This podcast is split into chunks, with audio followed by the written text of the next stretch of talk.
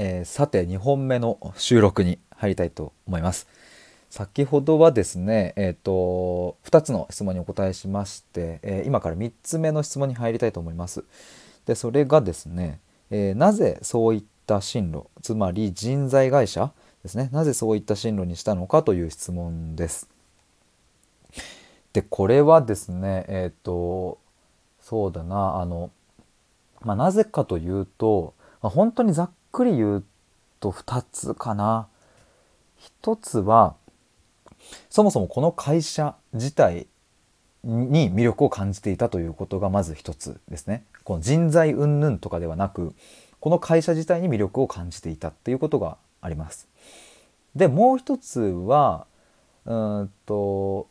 その魅力を感じていた会社の中で一通りいろんなグループ会社を見ていった時にえーと、人材派遣がいいなっていうふうにたどり着いたんですけど、えー、つまり人材派遣だと僕の持っている、うん、強みとか活かせるんじゃないかなっていうこととか、うん、そういうことをこうイメージしていたので、えーとまあ、先にですねこの会社へのこう憧れとか入りたいみたいなものがあって、えーと、その中で人材がいいなみたいなそんな感じの流れになりました。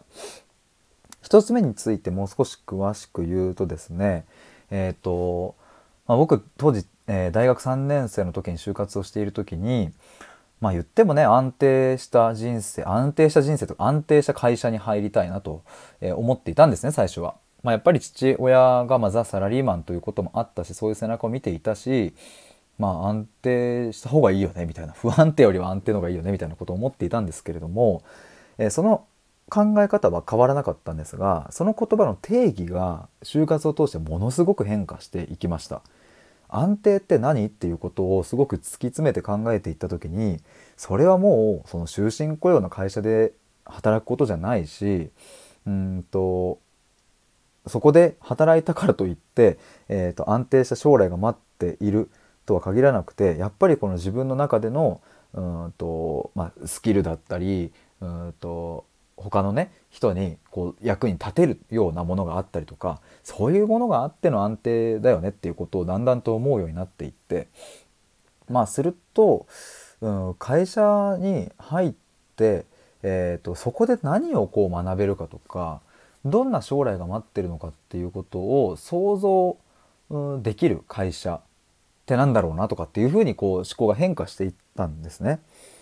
で確か就活を始めたのが3年生の夏ぐらいだったんですけども3年の冬2月ぐらいですねに今入ったあ今じゃないなその新卒で入った会社のうんとある人にですね出会ってそこでですね僕は衝撃を受けたんですよ。なんだこのかっこいい人だと思いあのすごく考え方、になんかこうね軸がバシンとあってでそれを叶えるべくうんとすごく頑張ってるみたいな。で僕が就活していく中でたくさんの社会人に出会いましたが僕はその時に初めてはこの人かっこいいっていうのを思ってで、えーと、そこからですねこのグループの人たちにたくさんちょっと会おうということでですね合計20人ちょいとかはあったのかなというふうに思います。まあ、というのもうんといろんなサービスを展開している会社なので、えーとそうだななんかこうその人がかっこいいからといって、えー、他のじゃあ会社はどうなのかとかね、えーとまあ、その中の会社の別の人はどうなのかっていうところも、まあ、もちろん分かんなかったのでやっぱりここは目で見て話を聞いて確かめなきゃなっていうことでいろんなグループ会社の人いろんなにも会っていったという感じです。でまあその中で本当にたくさん皆さんかっこいい人が、うん、多かったんですけれども、まあ、中での仕事の内容とかどういう雰囲気かとかっていうのを一通り聞いた時にたどり着いたのが新卒で入ったその人材派遣派遣を主に扱っている会社でした。まあえーと、理由としてはですね、まあ、僕の、うん、性格的な部分、うんと、空気感とかそういうものが大きかったかなと思うし、まあ、あとは、えー、先ほど1本目の収録で言ったようにうんと、派遣スタッフさんと定期的にこう面談するという仕事内容を聞いていてやっぱりそういう時に僕が持っていた対話をするっていう部分だったりが活かせるんじゃないかなとかって思ってで、えーと、人材派遣の方に決めたという経緯があります。そしてですねえっ、とちょっと次の質問に行きたいと思うんですがどういうクライアントを見てきたんですかっていうことなんですけれども、うん、と僕はですねそれでそれでまあ新卒で無事自分が行きたい会社に、ま、入れたんですけども、うん、1年目からですね、えー、都内の六本木をですね担当していました。でまあ六本木なので、まあ、なのでっていうか、まあ、土地柄もやっぱ出るんですけどもすごくこうスタートアップのベンチャーの会社からもう本当にこう歴史のあるうんと古い体制の会社っていうんですかねだからもうイケイケガンガンウェイウェイみたいなノリが良くて、えー、ともうなんかあの超軽い感じ？メールとかもこうお世話になっておりますとかっていう文面をつけずに「あ OK です」みたいな「びっくりびっくり」みたいなまた今度よろしくみたいな感じの 会社も担当したし、えーと、むちゃくちゃ硬い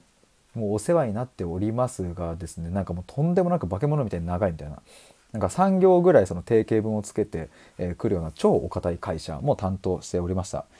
でえっ、ー、と業界的には、うん、本当に IT 系のそういうなんかウェイウェイみたいなところもあったしま貿易関連の会社や不動産やうんと、本当にさまざまななんか子育て関連とかの会社もあったかな。なんかもう本当にさまざまですね。多種多様な会社を、うん、担当してきました。でその中でいろんなこうポジション、例えば経理の派遣スタッフだったり事務職の派遣スタッフだったり、え、販売職の派遣スタッフだったりっていうのをいろんな会社にこう提案していったという、え、そんな感じでしたね。さてそしてですね4つ目の質問ですね。えー、っと4つ目か、えー、いいのかな。で業界の課題はあこれごめんなさい5つ目か 失礼しました業界の課題はっていうことなんですけれども、まあ、つまり人材業界の課題っていうところですね。まあこれはですね本当にいろいろあるなとは思うんですけれども僕が一番やっぱ強く感じているところは、うん、闇だななんかここは課題だなって思うのはやっぱりマッチングが人を幸せにしてない瞬間があるなっていうこれは今だから言えるみたいなところあるんですけど人材派遣にしろ人材紹介つまりまあ中途採用とか正社員とかの採用ですね。とかにしろやっぱりビジネスなので人材派遣の会社は利益を出さなきゃいけないし人材紹介の会社は利益を出さなきゃいけないしうんそしてそれを送り込む先もですね、の企業、まあ、つまりお客様ですよね。お客様にもこうメリットを感じていただかなきゃいけない、まあ、そういう構造なのでまあでもよく言えば、えー、三方満足。つまり人材会社もお客様の会社もそして働き手も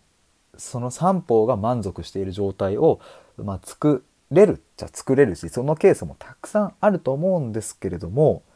必ずしもやっぱそうではないしむしろ多い。ちゃ多いんじゃないっていう僕はそんな感覚を持っていましたし会社を辞めてからうんとそういうのをより強く感じるようになりました。でもこれはうんとまあ、これはあのなんだろうな前提としてお伝えしたいのはなんかそのダメだとかっていう話でもなくって構造的にそれが起きちゃっているっていうことがやっぱり問題だなと思うしうんとそこの中で働いている営業だったり、まあ、いろんな人たちいます人材の会社の人たちいますけどもなんかそういう人たちが悪いっていうわけではやっぱりないなというふうには思うんですよ。まあ、中にはねあんまりよろしくないやり方をしている人もいるのかもしれないですけれどもでもやっぱ僕もこう働いている中でうんと人のためになりたいとか、うん、派遣スタッフさんのためにとか、うん、そのねなんかこう正社員への道をこうつなげるためにみたいなことでたくさん奮闘してとかいっぱいいらっしゃいましたし、まあ、僕自身もその思いで働いていたので中にいる人たちはともしかするとそこまで思わないのかもしれないけどもただやっぱり人材のビジネスって、えー、とこう不確定要素が多いものだし、まあ、というのもその働き手もね何が自分の幸せなのかとかっていうのを正直分かってないケースもあればまあ、言語化できていないというケースもあるし、うん、言語化できていてもそれが、うん、就職したら、うん、変化していくってこともあるし、うんと、時に営業マンの言葉によって、えー、その幸せの定義やら、えー、進みたい進路みたいなものがあんまりよろしくない方向に変化してし変化してしまうみたいなこともやっぱある。っていう、うん、すごくこう感情という生ものを扱っている業界なので、うん、いろいろこう目まぐるしくこのね人の感情が動いていくでそういう中で、えーと、このビジネスとして成り立たせるってなるとまあねまあその目をつぶってここは目をつむっとこみたいなところが出てくるんですよね。だからまあうんと僕はですねこれは構造的な問題だなと思いますしでもだからこそそこにうんと違和感とか危機感を感じた人たちが動いているっていうのもあるからなんか僕はそういううんなんか構造に支配されないような自分でこうキャリアを作っていけるようなものとかそういうサービスとかができたらいいなと思うし僕自身もそういうのに携わっていきたいし作っていきたいななんていうことを思っております。という感じでですね、